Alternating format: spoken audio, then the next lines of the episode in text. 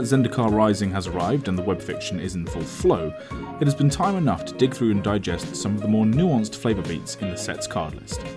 But with so much riding on this return set in terms of player expectation, have WotC struck the right balance between nostalgia and fresh ideas, and what choices have we been most intrigued by? Welcome to Magic the Flavouring, the Magic the Gathering podcast. We talk about all things magic flavoured design and lore. I'm your host, Andy Mann. Hello, this is Nathan Cancel. And today we are going to be going through our flavour picks, or our flavour highlights, I should say, for Zendikar Rising. Um, yeah, the set's all out now, right? And we're deep in the stories. So we, we did like our what we were hyped for a couple of weeks ago.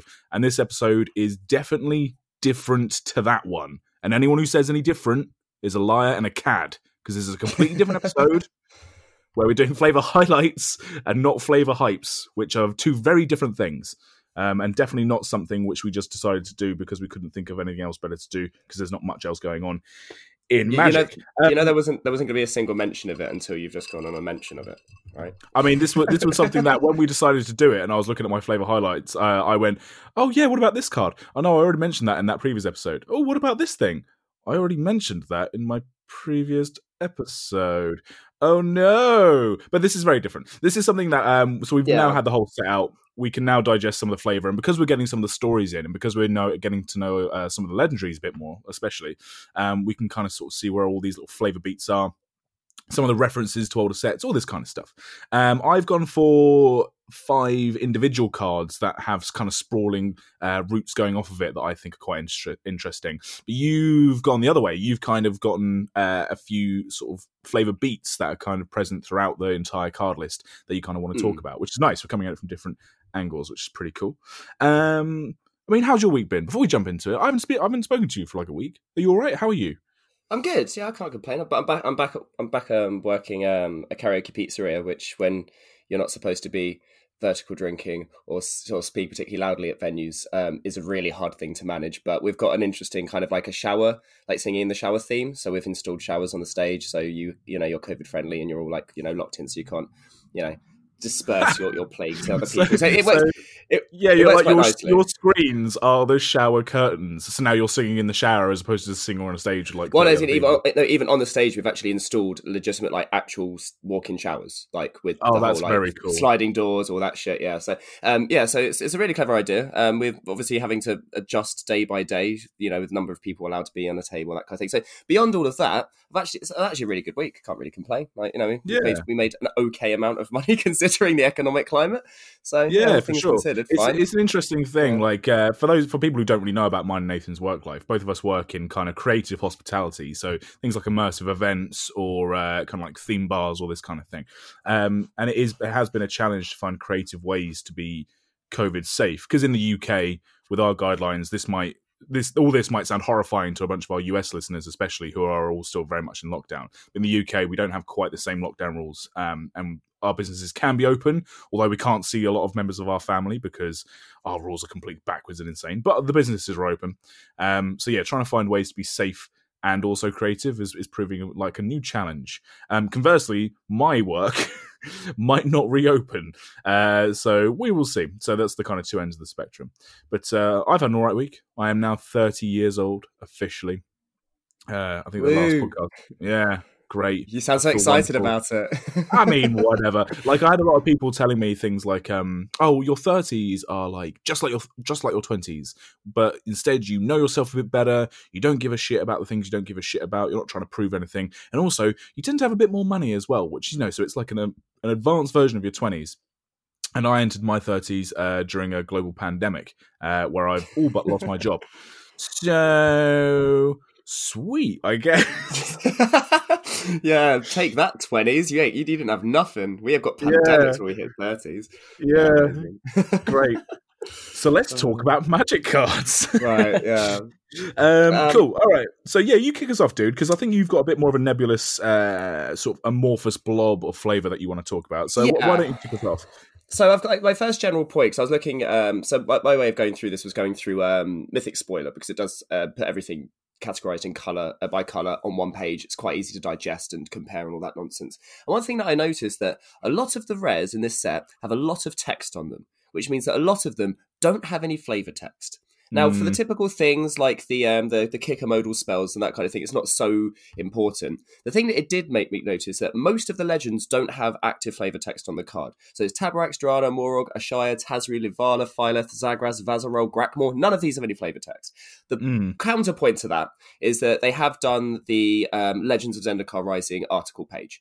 So if you aren't aware and you did and you did think they were lacking flavor, go and have a look of that because every single legendary in the set has a little excerpt. Even says at the bottom which stories they've been in, which stories they might be in in the future, or what stories they've been in from past um, sets. So I think, for example, Drana has a story from Zendikar um, from um, Battle for Zendikar rather than having one for this um, for this set. And we probably won't get one for this set for her, but there is flavor if you want to go and look for it. Yeah, they kind of replaced the lore slides. So instead of having like just little boxes of somewhat questionably written lore slides, now they actually have like a fully fledged kind of like paragraph, and almost double of like what the lore slide was, um, which is kind of an interesting tweak that they've done on it. But yeah, mm. yeah, you're right.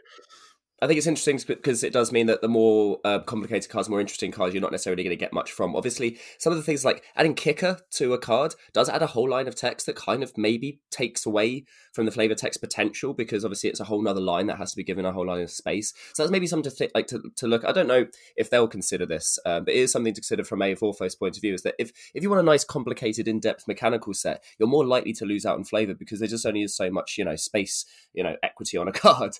Um, so mm. that's one thing I noticed. It's, it was only really annoying on a card like Throne of Makindi because you didn't get any flavor text on it, and it's a really interesting thing to have a, a, a land that cares specifically about kicker spells. We don't really know that much about Makindi as a place anyway. We didn't get any elucidation on it from the card itself. Those are the kind of things that kind of made me feel like maybe not it was a missed opportunity, but um, obviously you have to. This is why when I originally was uh, drafting for the set, I was saying like, oh, maybe we should look at the commons and the uncommons because realistically, that's where a lot of the flavor is. Because a lot of these cards actually have the space to actually put some flavor text on them.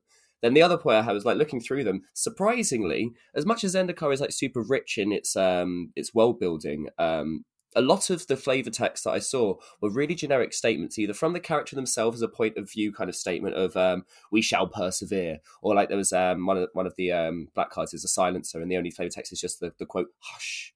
Which is yeah. fine and it gives give a um, a direct like personable approach to the cards.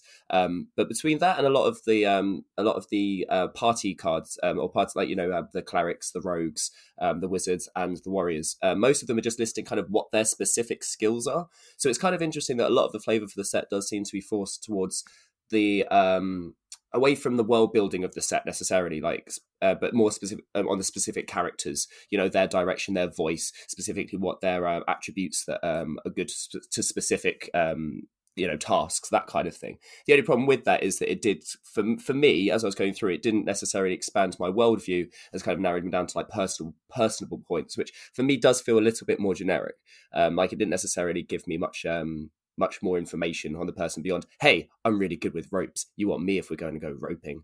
Um, those are like my two like my two gripes as I went through like the entire set because I did find I mean not not to say there aren't still amazing flavor highlights in it but as a generic set it is surprising when Zendikar was such a vibrant place that we don't actually hear much about necessarily Zendikar itself and that's for me personally quite noticeable having been there you, for the last two sets. Do you, do you know what I think that is? I think I don't. I don't think you're wrong. I think uh, one of my flavor picks, in fact, my first kind of flavor highlight, will actually explore some of the flavor text. So it might go some ways to kind of um, giving you some idea of how I take the flavor text situation. But I think you're right in terms of a lot of the flavor text does seem very uh, specific to the individual on the card rather than the world building in general. But I think that's that's something to do with the visual style of the set. Mm. Zendikar is a very visual plane, and I know that kind of sounds a bit wanky because obviously every plane is a visual plane because that's how you tell stories. But Zendikar has such a distinctive look to it that I think the artwork does a lot to tell the story. When we had Ant Testator on uh, a few months back, and he was talking about writing for Magic, he was saying that a lot of the kind of ebb and flow of flavor text comes from if you know what the art's going to be. Um, and like flavor text can change and morph throughout the process because it's the most easy one to kind of change on the fly. You can't change an artist halfway through them doing a painting, but a flavor mm. text writer can change what they're doing right up until they send off the cards to do print. Um, so I think maybe that has something to do with it. The fact that a lot of these cards are very visual in the way that they tell their stories. A lot of the artwork is very evocative. Maybe the flavor text writers thought they had a little less to do with the world mm. building, mm. and maybe a little bit more to do in the moment. I don't know. Yeah, no, it's fair. It was just something I noticed. I mean, I did. I was tempted to then go back through all of like the last few sets and then have the same kind of idea of looking at what the flavor text is trying to do for the set as a whole. Um, obviously, the artwork for Zendikar is, as you've said, exceptionally striking, and it does hold a lot of, uh, I'd say, seven out of ten of the flavor um, for the mm. set because it is massively um, engaging and it's usually super vibrant. It has you know interesting architecture um, or landscapes and that kind of thing, and even the individual characters, they're all very in, in I want to say interesting because that's, that's just generic and saying the same word again. But they do have um, specificity, and that's the whole point of the party aspect. Is it's supposed to be in each individual has its uh, has a personality and, the, and their own individualism. Um, so I do mm. understand what you mean. I think I think it's just interesting to, to see that you know a set that we have been there now for the third time. There might be not as much to explain about the the, the, plane, and it might be more that they have more to explain, especially in this set when we are looking at the party mechanic about the individuals and about their individual purposes. So yeah, potentially. Yeah, I think I think you're yeah. on the money there.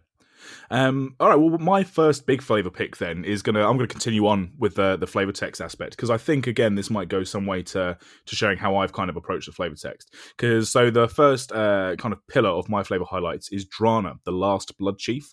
Um, so this is a card that I spoke about in our flavor hypes episode um, about the artwork, specifically the Tyler Jacobson artwork, which is phenomenal. Uh, I'm not going to talk about the artwork this time uh, I'm going to talk about Drana herself because she is back. Um, and you're right, on her card itself, there's no flavor text, it's all uh, uh, abilities. But her name, Drana the Last Blood Chief, is an interesting flavor pick because the vampires of uh, Zendikar are ruled by the Blood Chiefs, which are the head of the five families in modern day Zendikar. Um, and each Blood Chief uh, is the head of this clan, and only Blood Chiefs can make more pure vampires. Mm. Other vampires on Zendikar, when they drain something of their blood, they turn them into nulls, which are essentially the zombies of the plane. They're kind of like uh, their sort of familiars, um, which, you know, is in vampire folklore and fantasy is kind of a thing, but they really hammer home on Zendikar. So it's only the Blood Chiefs that can actually make more vampires out of living things. The fact that Drana is the last blood chief says a whole lot. Firstly, Kalitas. Kalitas? I always say that uh, name wrong. I think it's the first one. I think it's Kalitas. So yeah, it sounds a little bit hmm. STD to me. I don't know why, but yeah, Kalitas sounds infectious, right? I think that's it probably does, on purpose. Yeah, yeah. Um, he was the uh, blood chief for the Ghet family, uh, mm. and were loyalists to the Eldrazi. So again, another little bit of vampire lore for the vampires on Zendikar the vampires were presumably Kor elf or humans that were then transformed by the impurities by, caused by the Eldrazi in ancient Zendikar when the Eldrazi were imprisoned away. So they're a direct result of the Eldrazi presence on the plane. So some vampires, especially when the Eldrazi rose and the Battle of Zendikar happened in the last set, felt that their best sort of chance of kind of gaining power was to ally themselves with the Eldrazi, who are their masters. And this is seen as very much like a, a slave mm. master kind of dynamic. So uh, Kalitas, because the Ghet were the least powerful of all the, all the vampire clans, seized wanted to seize power by allying themselves with Eldrazi. Drana, who was the uh, blood chief for the Kalastria family, which were the most powerful and highborn of all the vampires, decided that she wanted their traditions and freedom that they'd developed since the Eldrazi were locked away to maintain and continue on. And even though vampires are distrusted by all the other races on the plane, they were still wanting to ally themselves with all the ally races against the Eldrazi. So there's this kind of uh, civil war within the vampire clan. Mm. We didn't really know what happened to Kalitas. It wasn't ever specified in the stories, but the fact that Drana is now called the last Blood Chief mm-hmm. leads us to mm-hmm. believe that Kalitas is no longer around, um, which is kind of interesting in itself. Um, but there's also this kind of this bigger thing. So yeah, Drana doesn't have any flavor text, but there are plenty of other vampire cards and associated cards that do. Blood Chief's Thirst, which is a black sorcery, has the flavor text We are free. It is our duty to live well. Uh, Highborn Vampire, which is a vanilla 4 3, the whole uh, text box is flavor text. Uh, with the Blood Chiefs annihilated in the fight between the free and enthralled, the swamps around Malakir are full of dangerous young vampires eager to make their marks. Uh, Marauding Blight Priest, which is a 3 2 vampire cleric. Uh, the vampires never had gods. We followed our blood chiefs. Now they are gone. What is left? Destruction and death, my friends. That is enough. Uh, Scion of the Swarm. I'm going to keep going. Uh, vampires are now masters of their own fates, commanders with their own legions. Uh, Oblivion's Hunger. Indulge the void, become the void, consume all you touch. Drana, the last blood chief. Pause on that one because that one's interesting. Because I like how you did mention the fact of get of, of Kalitas as well. Because obviously the last set we had them in, Drana was the liberator of Malakir, whereas uh, Kalitas was the traitor of Ghet. So even if that's the last statement of these two different mm-hmm. blood chiefs, it does seem that Drana has changed her tune a little. Um, and Oblivion's Hunger is one of these ones where it, it made it kind of made me stop and go, wait, so what is the intention? How what are they? I mean, because this is one of the more interesting things, and I had I have this written down as in one of my um, like flavor points for the entire set is that the vampires have a very interesting undercurrent of story throughout this entire set that I really really hope that we do get a, a story um, on like at some point. The fact that the um, the Legends of um, Zendikar Rising doesn't state that Drana is going to get one is a bit annoying because it makes me feel like maybe we might not get any more elucidation beyond the flavor text. But it, across the entire set, I think that's probably one of the things that's the most interesting to glean that if you weren't paying attention is that the vampires have very much change their tune. And obviously, they are a, a race based on hunger. And if they are getting killed out and and and getting, um, you know, not necessarily like they're fading into extinction because they've got immortality on their side, but if they are feeling, you know, completely cornered, then a cornered animal does tend to bite. Um, and obviously, vampires are known for biting in general. So it is an interesting, um, an interesting thing that if they are downplaying it, I wonder why they're downplaying it. Yeah, for sure. I mean, this this is why I thought it was it was worth bringing up because the vampires in uh, the last set, for example, especially the ones which had like ally as a subtype, or the fact that they had a civil war as this story, that meant that by their very nature, some of the vampires were seen as, if not heroic, then at least anti-heroic, right? So there were mm. vampires that were fighting for the forces of good, and there was this whole kind of push and pull in the in the previous sets where vampires weren't trying to prove themselves like they were good, but they were definitely trying to gain the trust of the other races to be like, hey, we are trying to fight for Zendikar. We're trying to deal with our own shit in our own mm-hmm. clans that we're fighting against. Um, this is something we can do together. And there's a notable absence in this set. I'm just looking at the Scryfall now of any vampires which are black and white in their color identities, yeah, which no. in the last set was a big deal. So the mm-hmm. white has now gone from the vampires in this set, and they are purely black, which definitely shows a shift in what well, they're all about.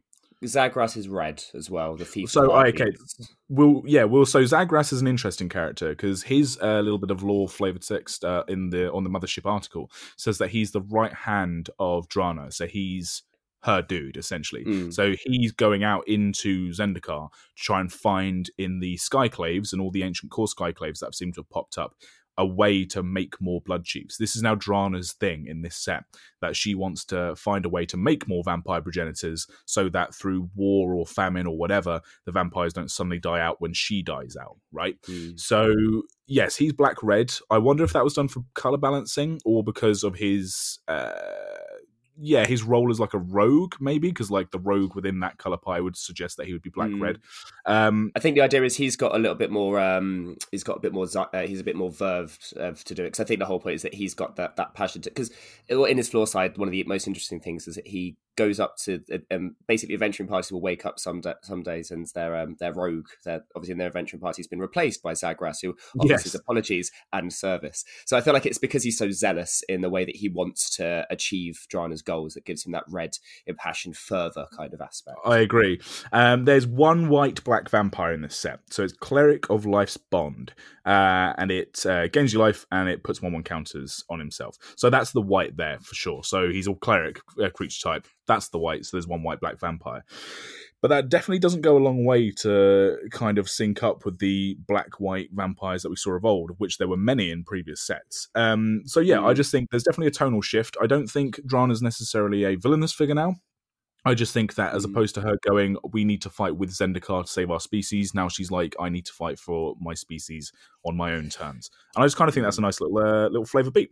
So yeah, that's I, guess, I guess it's also interesting um, that the vampires had to make a choice of whether they go along with their Eldrazi masters, I say with air quotes, or obviously ally with Zendikar, when the Eldrazi don't even take kind of, you know, they don't take piety very well. They're not, they're not going to be like, hey, yeah, you're, you're supporting us? Right, cool. Brofist. Oh, I've just dusted them. Oh, shit. Hmm. You know, like they don't have any allegiance. So I think it was interesting to think that now, obviously, if the only thing, if the rest of the if the rest of the plane turns around and makes you a pariah because you were, you know, the spawn of these these hellish, you know, quasi godlike things and you don't even necessarily want to be a part of them and then the, the war with them has left you essentially at the point of extinction i can understand why they've ended up becoming a bit more um I don't know, like coveted, like they're, they're, and then they end up being a bit more selfish, um, and they kind of Yeah. fall back to that typical vampire ness.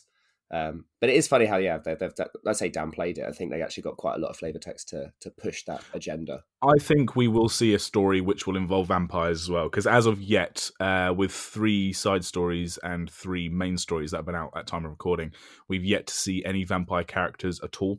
Um, so yeah, I think we will. Mm. But yeah, that's me, Drana. Uh, what else you got? Uh, so one of the things I thought was really interesting is that um, the world building that we did seem to get um, does seem to have, a lot of it is focusing on the skyclaves, and there's a lot of little hints um, that I think maybe um, doesn't hint of a more interesting story. But it is a shame that the retcon of oh never forget the Eldrazi, there was actually these really even more important and more impressive structures that were here beforehand is a bit. It does it kind of almost like a slight disservice because you get cards like Soul, Sat- Sh- Sh- Soul Shatter and Archon of Emeria that have direct um, references to the power and the systems that were in place before even the Eldrazi were here. And obviously, that's kind of what Nahiri's pushing her agenda from the story towards. Uh, but the problem is because it happened thousands of years ago, it's almost like, oh, you know that really interesting thing that happened that we can't actually show you because it happened ages ago. And it's almost like, oh, you could have had that, but remember that we gave you Eldrazi instead, but we're not going to talk about those either Mm. because I think I think there are. It's, it, it, the, the reason I bring it up is because there are, as I say, there's cards like Soul Shatter that kind of talk about how um, the Kargans fought again and, and had a rebellion against one of the Skyclaves. Even in the latest uh, story, there's a, a hint of a, a Boonan's uh, rebellion against the Balaged Skyclave, and then the Archon of Emeria is a, Nis- a quote from Nissa saying about how they uphold. Um, uphold like uh, one second let me let me grab the actual uh, card um archons dispense justice according to an ancient and flawed premise now, Mm. this I like because it does create, um, it is essentially creating this juxtaposition of how, why do we believe that Nahiri is right and why do we believe that Nissa is right? We already know why Nissa's correct from her point of view because we've got quite a lot about her. Um, the point of view from Nahiri, it's funny that we're presenting, she, she's presenting um, uh, an argument that the Roil's really, really bad, and obviously it kills people daily, and you know, without the Roil, you know, things might be a little bit more calmer. But then uh, the, the sub, the sub theme is that actually the Cora, the Cora kind of like, bastards, tyrannical bastards, and the way that things used to be done wasn't necessarily the good way. Um, so it's kind of funny that, to think that Nahiri, obviously from her point of view, thinks she's doing really, really well. But there's no, there's almost zero hint that the Skyclaves were anything but bad. Um, even Mm. from the flavor text talking about how each one had a rebellion against it, um, it's quite interesting to, to almost. It's almost like talking of a war that we're never going to have um, any actual like any real information or perspective on.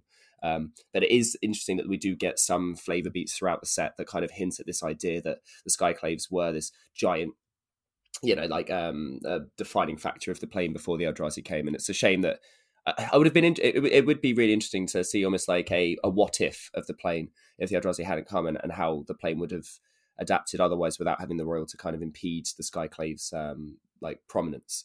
Um, but yeah, the cards like Emir are interesting for that regard. I kind of like the mystery though, if I'm honest with you, because it's the same sort of thing of it's this um what's the word? Nostalgia, I suppose, for a different time that and we're, we're going to show our sort of lefty liberal wicks here a little bit, but it's the Mm. kind of thing where a lot of uh, nationalist parties, especially in things like Europe, and I guess in, in sort of some parts of the US as well. Although I'm not, I'm not going to presume to talk about US politics, um, especially when we have so many US listeners. It's, it'll be a little bit rich for us to talk about it. But here in Europe, there's um, there's a lot of like nationalist parties in the UK as well that kind of prey on this idea of like, oh, do you remember when things were simpler? When we had like this was a thing and this was a social idea and this was like an order and all this kind of stuff.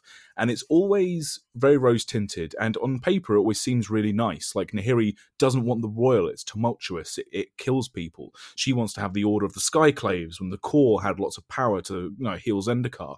But it always kind of whitewashes over all of the bad stuff. Like in our Hey, own society, whitewashes. I like that. Hey, there we go. Um, so you know in our own societies we always kind of go oh do you remember a simpler time and it's like yeah when people were way more racist than the racism we already experience today or like when people didn't have opportunities Yeah, remember polio? God, that was great. We, we, we didn't know how to cure that. Yeah, exactly. yeah and it's Yeah. like you're you want to take us you want to drag people back to a simpler time and here he wants to drag zendikar back to a simpler time where she Mm. believes things were safer when really what she means is is that she wants to drag zendikar back to a time when things were safer for her um, Yeah. and where her guilt no longer exists. So I kind of like the mystery of it because it kind of it adds this thing where Nahiri is never necessarily a hundred percent in the wrong because she is right. Things were less tumultuous back then. I kind of feel like if we saw a what if or we did like a massive flashback or we delved too deep into it, I kind of Mm. think like it would take some of the duality out of Nahiri's Mm. thing. But I do know what you mean. I would like to Mm. see. I think I would like to see maybe just a visual of Zendikar if the Kor was still the dominant race on the, Yeah. on the plane. Yeah, I also Um, think it's kind of ironic that it's that Wa- WotC have done a retcon of Zendikar whilst also painting Nahiri, who wants to retcon Zendikar as the bad person. Do you think, I think there's Yeah, a certain true. meta irony to that, which I hadn't really thought about until you just started say, saying it like that. But yeah, no, I Yeah. know what you mean. I, do- I think the whole point of reason why I want to know more is because they've done a really good job of creating that mystery, of giving you just enough to make you go, "Oh, that's so interesting." I wish Yeah. we had more. Um, but obviously, then the point is that once you get something, it's no longer got the mystery. You know, once you open your present, you know what it is, and it's no longer a surprise. So yeah, I do, I do get, yeah, I do understand what you mean. Um, No, but uh, yeah, it's an interesting thought. I'd never really thought about about what how would we see Zendikar if it was completely ruled by the Skyclaves again. Um, yeah, interesting. I'm sure the story will go some way if Nahiri is in any way uh, successful in her mission throughout the story. I'm sure we'll get to see more and more glimpses as we go along. Mm. Um, but yeah, cool. Um, my next little flavor bit. This one's kind of a quick one. Uh, I'm going to talk about Grakmaw, Skyclave Ravager. Mhm. Um, yeah, this is our Hydra horror. I mean, straight away, Hydra horror. I love a horror. What the fuck does that mean? I think, I think, did we have a conversation about this already where we are like, how do you add horror as an appendage, as a, as a class type to a creature? I like the fact it's almost like a class type now. Of Hmm. like, how, how how are you? you? Are you an elder version? No, I'm a horror version. You know, like I, I we, do we like. spoke about it. We spoke about it when we were talking about the Ikoria. Uh, oh yeah, the nightmares, right, and things like Mhm. that. How do you make Yeah, like a, a cat nightmare, horror. A nightmare horror. You're like, well, that's what? Oh, I'm A a, daydream I'm a horror? warrior fighter. I want to see yeah. a daydream horror. yeah, sure. Like it's just, but anyway, like horror is just that kind of thing to basically go. I, I suppose it's their thing, like Beast, right? Where Beast is just something that's bestial and uh, sort of savage. Horror is something that's outwardly terrifying. Unknown and terrifying. Yeah. yeah. Yeah. Um. Anyway, so Grakmaw, Skyclave Ravager. He looks like a meaty boy, Filip uh, Burburan. Um. I always say his name wrong. Yeah, Burburan uh, is the artist. Very cool. Something I've noticed, and this is the thing. I this was my little flavor pick. This is something that they do really well uh, in magic art direction, where they use um, what is it? Birds for scale is the is the Yeah, term there's the terminology. Yeah. Is the term where if you want to show that something's really big or tall, you put birds in the artwork because everyone knows what a rough size of a bird is, and so if they're tiny little dots on the horizon compared to your monster or your your building or your ship, whatever, you get a sense of scale. Um, something that Magic does really well is that artists use this trope but flip it completely on its head, and the way that they've done it in this artwork, Filip Burburan's used a a skyclave geopede as his bird for scale. So you see, Grakmaw's got three heads. And On his uh, far left head, in the background, no less, you see the head munching down on a geopede, um, which in itself isn't like in the context of this uh, artwork isn't too much. But then when you go to Skyclave Geopede, which is a creature in this set, um, also illustrated by Filip Burburan, you see that uh, wrenched from the ground like a dirt-caked rock, the ancient Skyclave wriggled with life, and you see the Geopede in its full form. Um, my point kind of falls down a little bit because there's nothing in the Geopede's artwork to show its own scale, but we're given to believe that they're pretty big, and I think there's other Hmm. flavor text and there's some other flavor beats, like in the um first mainline story, Nissa and Hiri have to fight a geopede in the Skyclave that they're trying to uh, go through. So if you've read that story, you understand that they're actually these colossal beings. So to see Grakmore munching down on one, and it's a Mm. nice little time with the artist, like the same artist did both illustrations, and I think it's just kind of a nice little through line. Um, yeah, it's just, just my little flavor highlight. I think I've had a fever dream because I'm pretty sure that I read somewhere that Grakmaw um, sheds its skin. It's almost like a molting hydra. Um, that's why when in it mechanically when it dies, it creates another one. But then looking through its um, flavor um, slide or whatever, it doesn't say it. So it might have just been some strange fever dream that I, I dreamt this up. I'm sure I read somewhere that it sheds its skin and it's almost like a molting hydra. That's why it gets bigger and has a has something which is terrifying in its own regard. Is half of almost everything you know about Magic the Gathering something that you've made up when you've gone to sleep? I hope not, because a lot of it turns out to be true, and that would make me an oracle. And um, but I, I'm saying though, on the same point of the geopede um, scale, though, um, that kind of leads into my um, my, my kind of my more um, whimsical thing is that um, Hmm. Nimana Skitter-Sneak is riding a geopede. Um, yes, which kind of does give it a little bit of scale. Yes, it might it might not look exactly the same as it's a bit more of a hairy geopede, but I mean, if if that scale's anything to go by, yeah, I mean that that that, that Grakmaw is pretty huge. Um, but then, kind of like segueing from that point, um, in this set, interestingly enough, there there are there are quite a lot of um, mounts, um, which I think since Ikoria, I think they've just realised that it's quite interesting to put people on mounts. Um, yeah, sure. The other mounts that we have is we have someone riding a falcon, we've got someone riding a moa. There's even a flavour text of um of, of somebody's named um, the Legak um, Skink, which is quite cool. There's someone riding um, a volcanic elemental. Um, as I say, there's someone riding a geopede. We also have uh, the Sky Manta return because there was Sky Manta Patrol, I think, from the original Zendikar. And obviously you Kabira have Kaza here. Outrider, Kabira Yeah, Outriders exactly. riding a giant bird. Yeah, Yeah, and then you've got um, Kaza who rides her her wizard staff. So I do like this idea that they And she continue. surfs it around. I know, yeah, so cool. I've got cool. one of her pre-ordered already. Um, but yeah, there is this idea. They kind of kept this almost companion aspect um, kind of thing um, going on. Um, but yeah, I just kind of linked him from that that GOP. That was just one of those things I noticed. I was going through. I was like, oh, better go back and check how many things people are riding, and it's actually quite a few things. The fact that someone's riding an elemental um, in one of Yeah. the cards is, is, is absolutely amazing. Um, Yeah, and there's lots of wings going on as well. Like not only just the Kor Sky Sailors, but uh, Wind Ride, Wind Rider Wizard. God, the tongue twisters in this. Oh, set. why do they do this? I know. Uh, he's just got like a pair of ethereal wings that he's just rocking, like because obviously Mm. everything's floating. Zendikar is a plane of floating structures, so Gravity does you got to ride exist. something. yeah, you got to ride something, and not everyone can sling a rope like Akiri can. Mm. Um, move. That's actually quite a nice segue. I did not mean to do that. Hey, uh, Akiri uh, is my next one. Uh, what's her name? Akiri, Fearless Voyager. So yeah, we got a new Akiri card. Mm. And it's interesting actually that so Akiri Lineslinger was one of the partner pairings from the 2014. I keep saying 2014. I hope that's right. Uh, I'm pretty sure it's on it now. 2014. Ah, whatever. The 2022 fucking like precons. Uh, the Commander precons. Um, she was the Boros, uh, one of the two Boros uh, partner pairings, and Mm. we didn't know much about her. I think it was fairly clear what her deal was. People were kind of excited to see a legendary Kor that was in a different set because that's what Commander precons are good at. They're good at uh, pulling in all these different uh, races and creature typings from other planes and giving them like new life. Um, and then when we saw that she was in the trailer and all these different things going around, people were like, "Oh shit!" There's going to be a new Akiri, and I think the artwork by uh, Ekaterina Burmak um, was actually in an article that they had on the mothership that I noticed, Yeah, but the card the hadn't been released episode. yet. It was the Right, yes. episode. So yeah, but we hadn't seen a new card. So it was very clear Yeah. that we were going to get a new card of her. Um very cool. I love a new look as well, where she's got more of her Kor armor on, which is gives her kind of more of a geared up version of her than what we see in her original artwork. I think I've already spoken about this before. But it's her abilities that I really enjoy. So, uh, Akiri Fearless Voyager, one red, white for a Kor warrior 3 3. Uh, whenever you attack a player with one or more equipped creatures, draw a card. Uh, then you may pay a white. You may attach an equipment from a creature you control. Unattach an equipment from a creature you control. If you do, tap that creature and it gains indestructible until end of turn. Now, we're not going to talk about how people are fluctuating on the idea that the new Boros Commander lets you draw a card if you attack one player, because also that's not true. A lot of people have kind of gone, oh, but it forces you to attack one player. And it's like, no, you can attack as many players as you like. And it scales. you draw a card. Exactly, yeah, it yeah. scales.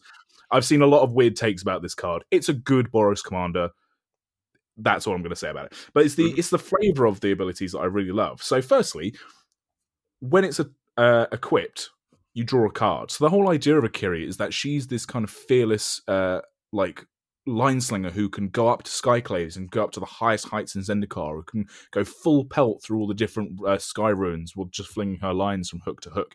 So I love this idea that when she has her equipment, when she is all geared up, she can gain greater knowledge, i.e., drawing cards from your deck. It's just a really nice direct link because you can't really uh, facilitate having your having a skyclave on the battlefield unless they make a card for it. There's no like direct comparison. So having the skyclaves be represented by your library, the treasures within be the cards that you draw, and her lines be any equipment because obviously they don't want to like um, restrict it be put onto her or any creature you control. And it's like she's leading her party also because you can put it on equipped creatures, uh, other equipped creatures. But it's the pay one white. You may unattach an equipment to give something indestructible That's really interesting because there are several points in the story, and obviously just sort of several points that anyone who does like rock climbing will tell you that there are several points where sometimes your equipment fails you, and you have to make very quick decisions. So I like the idea that if you get into trouble or if a creature that you're about to have destroyed by an opponent is about to be targeted by something, you can cut a line or cut the equipment and it gives it indestructible. So it's like it's saving it from a perilous rock slide or saving it from a turn that it didn't expect. And I just love the sort of dynamic abilities that this card has. I mean, the artwork as well, as well does a really good job of showing Akiri being very agile and kind of flinging through all the different ruins. But yeah, just everything about this card. Like the other Akiri was also an Equipment Matters. Um, do you know? I can't quite remember what her abilities are. Do you remember what Akiri Line Yeah. does? Yeah, she was uh, first strike, um, vigilance, plus one, plus zero for each um, artifact you control, and she's a zero two. Yeah, exactly. So it's like she gets more po- uh, potent Yeah. when you have. She was in the Breya deck, so she obviously just wanted you to want to Yeah. out a bunch of tokens, but yeah. which was fine, and also for a character that no one really knew much about. I think she appeared on a few flavor texts, could be wrong. Um, that was fine, but this now gives her a much more fleshed out feeling. Mm. Also, me and you and I off um off of record were talking about should the Akiri cards have flying. Um, I'm going to say I'm going to say no, and I'm also going to say no even when they're equipped. Because within the flavor of this card, and I know on some other cards which have similar abilities, it doesn't quite track, but for this individual instance, she herself doesn't have flying, and having an artifact doesn't make her fly. She would have flying if she was using equipment that gave her flying, if that makes sense. So the equipment Mhm. itself had a quick creature has flying. So I think it still tracks that even though her whole thing is that she defies gravity through her uh, line slinging, Mm. she herself doesn't have flying or reach. I think it still works. Yeah, I think there's a flavor conversation about the difference between flying, reach, and the line of text of can only be blocked by creatures with flying. That's something we might look into um, in the same kind of debate if we did for like creature types um, and that kind of thing. Because it is interesting that sometimes when they present a creature that has reach, you're like, but that's quite small. And then there are some creatures that you're like, how does that not have reach? like, so I think that's an interesting question. But yeah, I mean, realistically, um, she's not flying. She's she can't she can't be she can't fly without there being ground to attach to, kind of thing. So at that point, I don't think you can count it as flying. If you can't fly without the assistance of something else, I don't think you should be able to have flying.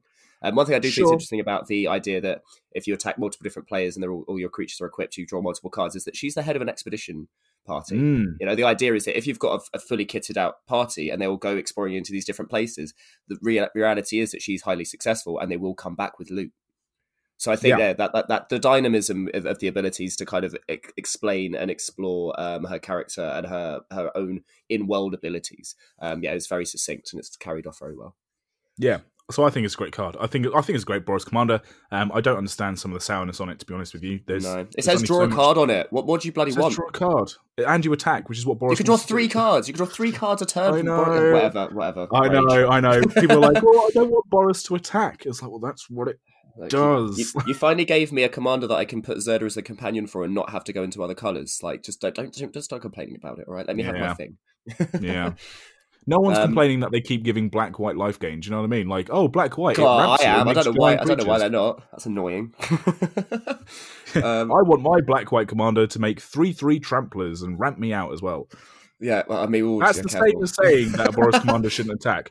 Like, yeah, oh well, Yeah, whatever. I, I Whatever. what you mean. Yeah. I went down the hole. I said I wasn't going to do it, and then I went down. you did it. right. Well, let's let's come back with something really, really light um, and easy. Remember, remember Scute Mob?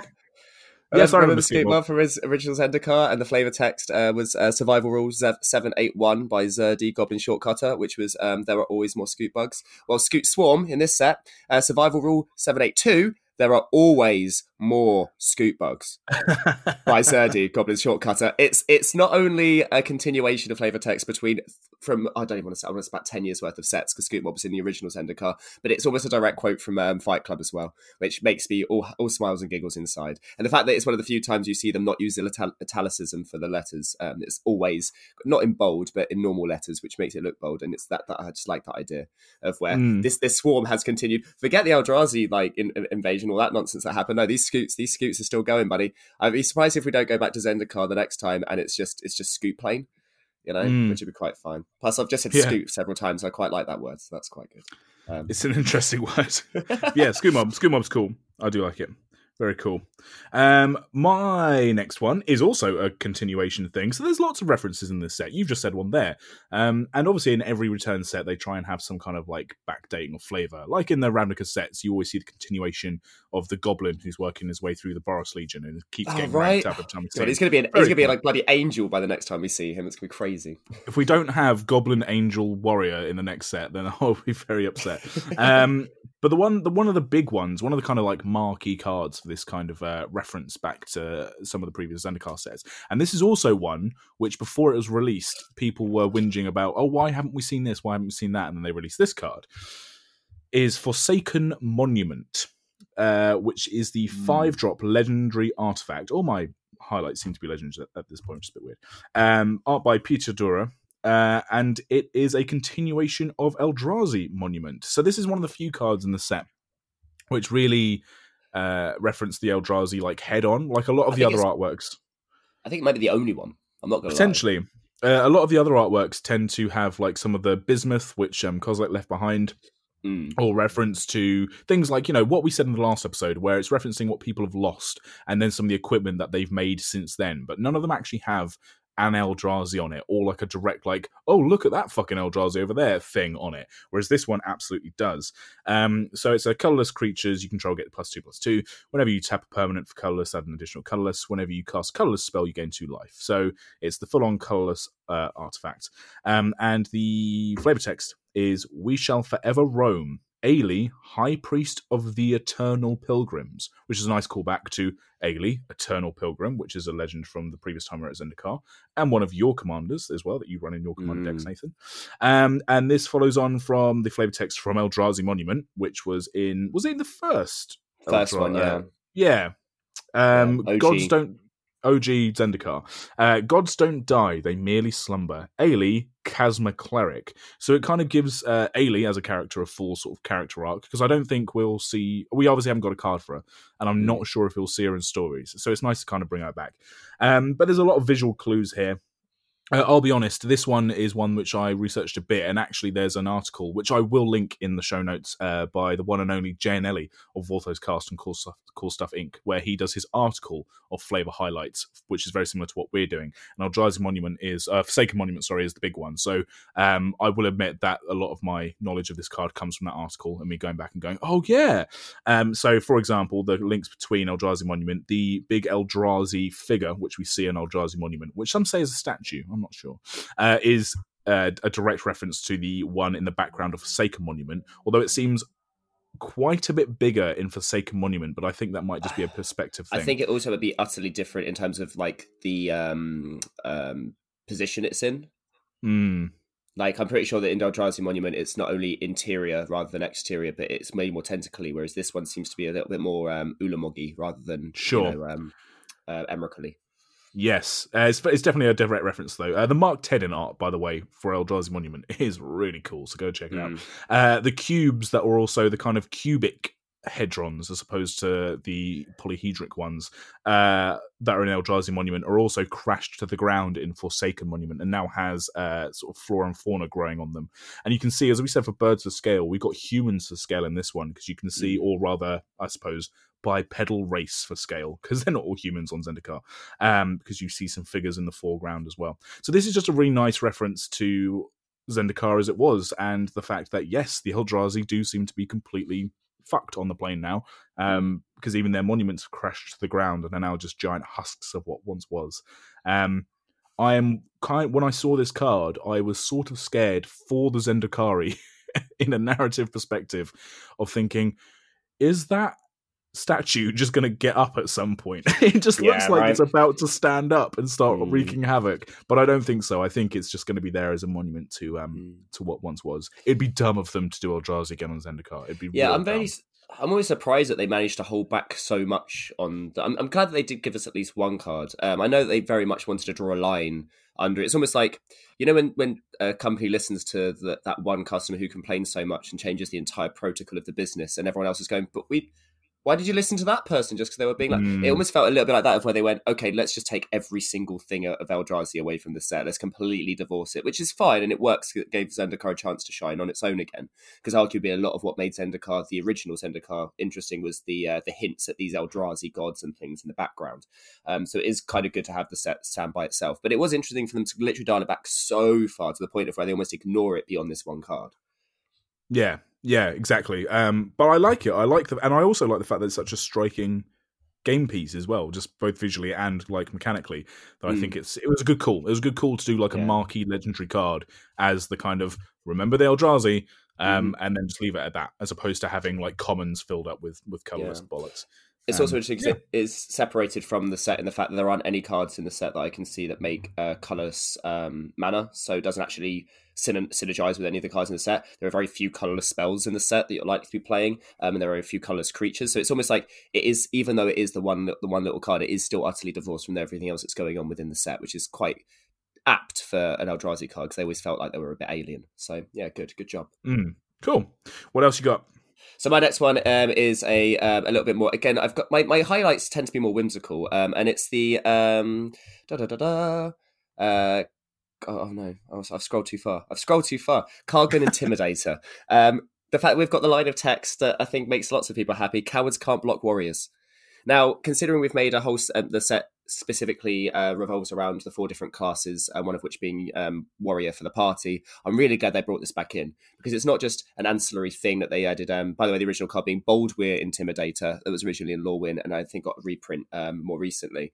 Um, I like the fact they've done it in this set because if warriors are a thing, this is probably the perfect time to plonk it in. Boldwyr Intimidator isn't the best card; uh, it's not the most competitive or the most aggressively costed. Whereas Kargan Intimidator is a nice two mana three one, um, and it has the ability to make um, any any creature a coward, and then make any warrior. Uh, sorry, so so cowards can't block warriors, and it gives the opportunity to give any coward, uh, um, any creature into a coward, so you can't block your warriors. Um, that's fantastic. If you can just make an entire deck around warriors and making your and your opponent's creatures cowards, that's genius. The fact you can make Mm. things like these, night I can turn a Hydra horror into a Hydra horror coward. You know that that's that's the kind of thing in Magic that makes you go, oh yum, lovely, fantastic. It's not just base basic using of creature classes. It's actually like you know uh, um, creative um, and and almost meta calls for the creature types. Because I do a- agree that you know sometimes if you get a four four cleric, you're like, well, you're a bit of a beefy cleric, aren't you? You know, or if you have like a rogue that's like a six one or something like that, or a one, you know, there are some things that just don't make sense. You know, when you're thinking about it from a mechanical to flavor point of view. Um, whereas Cowards Can't Block Warriors, I think, is one of the most flavorful lines of rules text in the game. So I'm really glad they brought it back. Yeah, for sure, hundred percent. I, uh, I I think it's it's something they can do a lot more with because it's not tied down to a plane, right? Cowards no, exist exactly. everywhere. Yeah, Yeah. exactly. And there are warriors on every plane. So yeah, absolutely. Yeah, and they obviously they have used it in, in different cards and things. I just think it it's one of those ones that they could quietly, if they really wanted to, make evergreen across a lot of sets. Just have one or two. Yeah, right. In general, like so you know, wolves can't block, cowards can't block warriors. yeah, That should just be a basic thing. But I don't think they'd ever print it on an actual card. Like you know how they added noble and um, was it peasant? They had peasant in Eldraine. It was peasant, wasn't it? yes.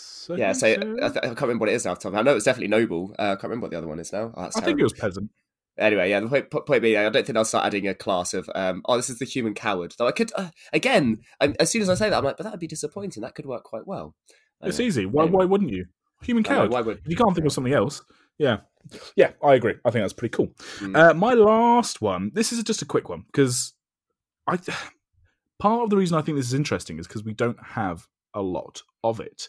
Um, so the legendary is Taborax, Hope's Demise. You mentioned him earlier. Um, legendary creature, demon cleric, two and a black for a two-two. Who the fuck is Taborax? yeah, right. Who are you, mate? Explain yourself.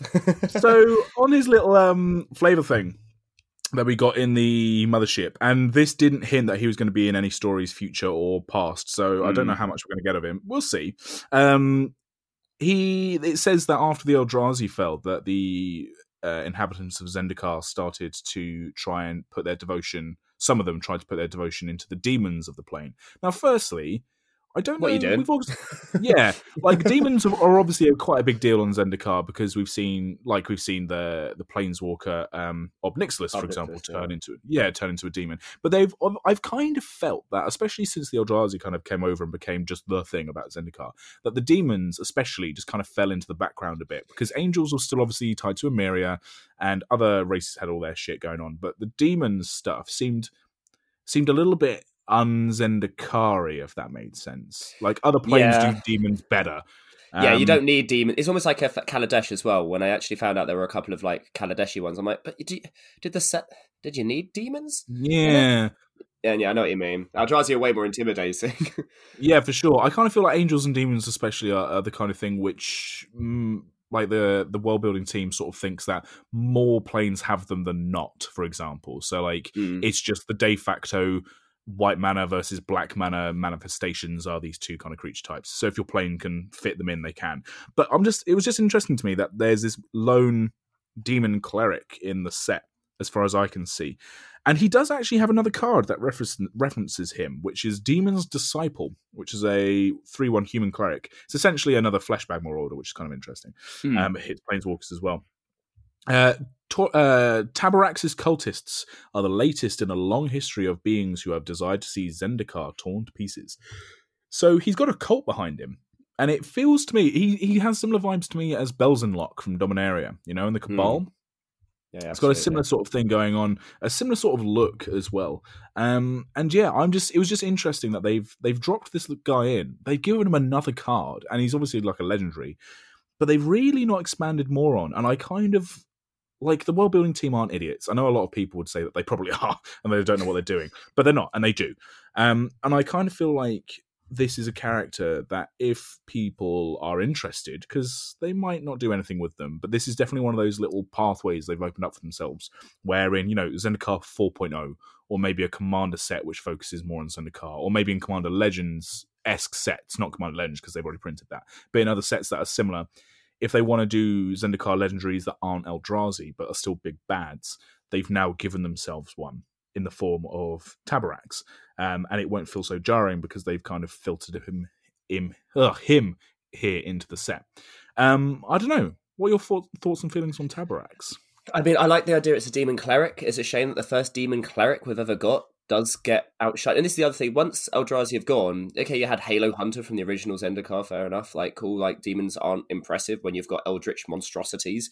But now that they're gone, it's surprising that our first ever demon cleric, when that was a big, one of those things that they put up when they give you a list of information from the set before they give you spoilers to kind of give you a taste of what's to come. And that was one of the ones they put. They put Angel Wizard, which was, oh, interesting. We've not had an Angel Wizard before. And then Demon Cleric, which, okay, also really interesting. What the hell makes him a cleric?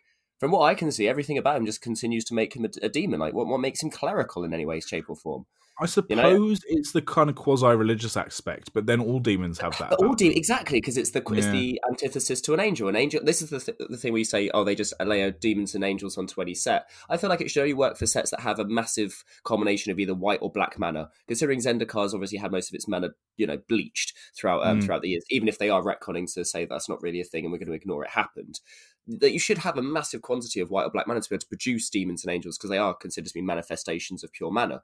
But I also feel like there should be this aspect of faith behind them to be able to allow, allow that to happen. The counterpoint to that is I think that most planes could do with not having angels because positivity is a hard thing to to coalesce into one point, whereas negativity, and despair, you know, and hate and anger and all these things are actually quite easy to to to build on. They build by themselves quite naturally. So I can understand why demons are could be more prevalent. But then if they are going to be, if you're going to make a legendary demon cleric and it's the first of its kind, then maybe elucidate on it a little more. Yeah, you know? I sort of feel like um, maybe they are a little bit unsure as to how to differentiate demons in general. Because angels, they have swung uh, and kind of had a few home runs with them. So, for example, Mm. like the, the angels and demons of Kaladesh, you brought it up a little bit earlier.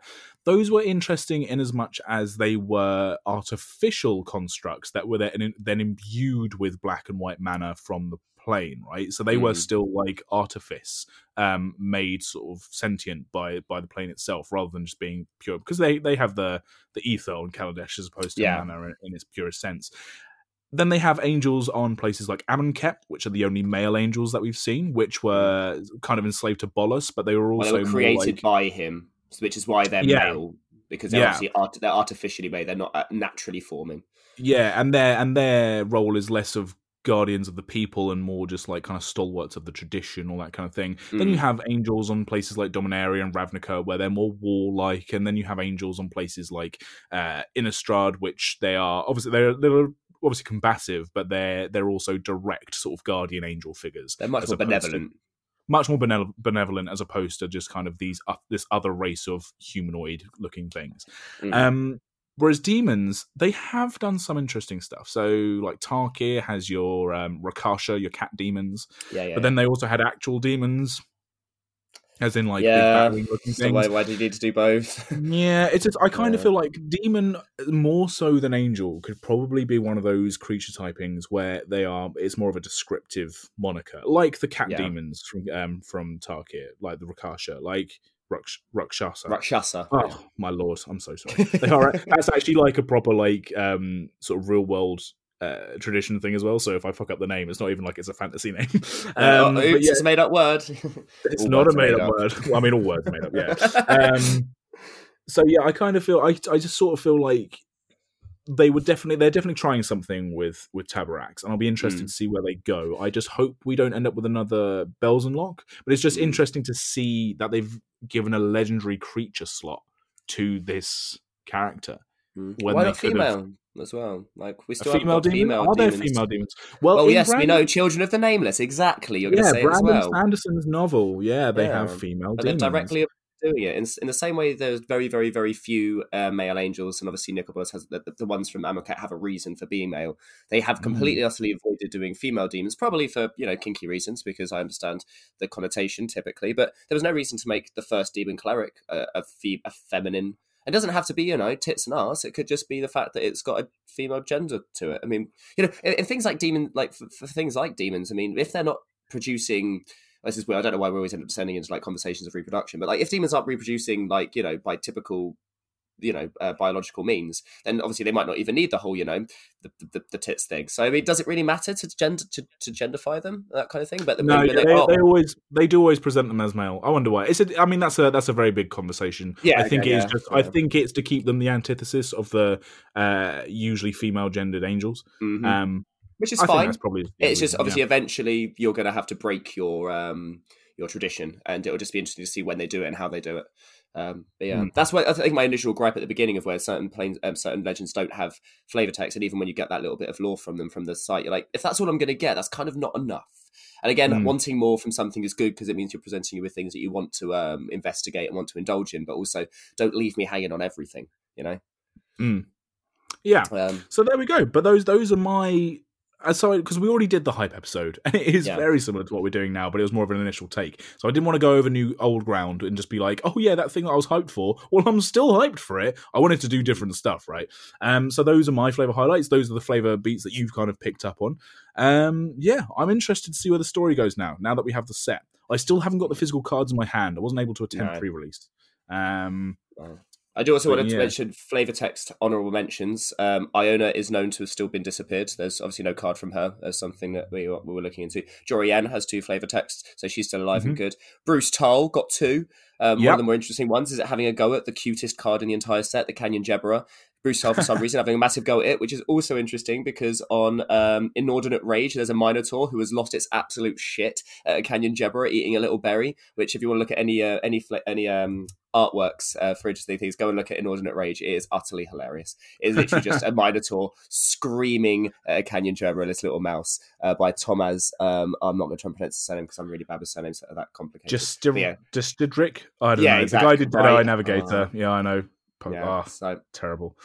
so yeah, go, go, go look at that. So yeah, yeah, there are some really nice little flavor beats. Um, I mean, this is shaping up to be a cool set, dude. Like, Mm. there are there are plenty of legends that I wouldn't mind building around as well. Like, I was also looking at Kaza. Um, Royal, was it Royal Rider? Is that what her, her moniker is? Ooh, I want to say Shaper. Roil Chaser. Sorry, there we go. Roil Chaser, yeah, her little surfboard wizard staff thing, pretty Mm. cool, and her abilities are all pretty cool.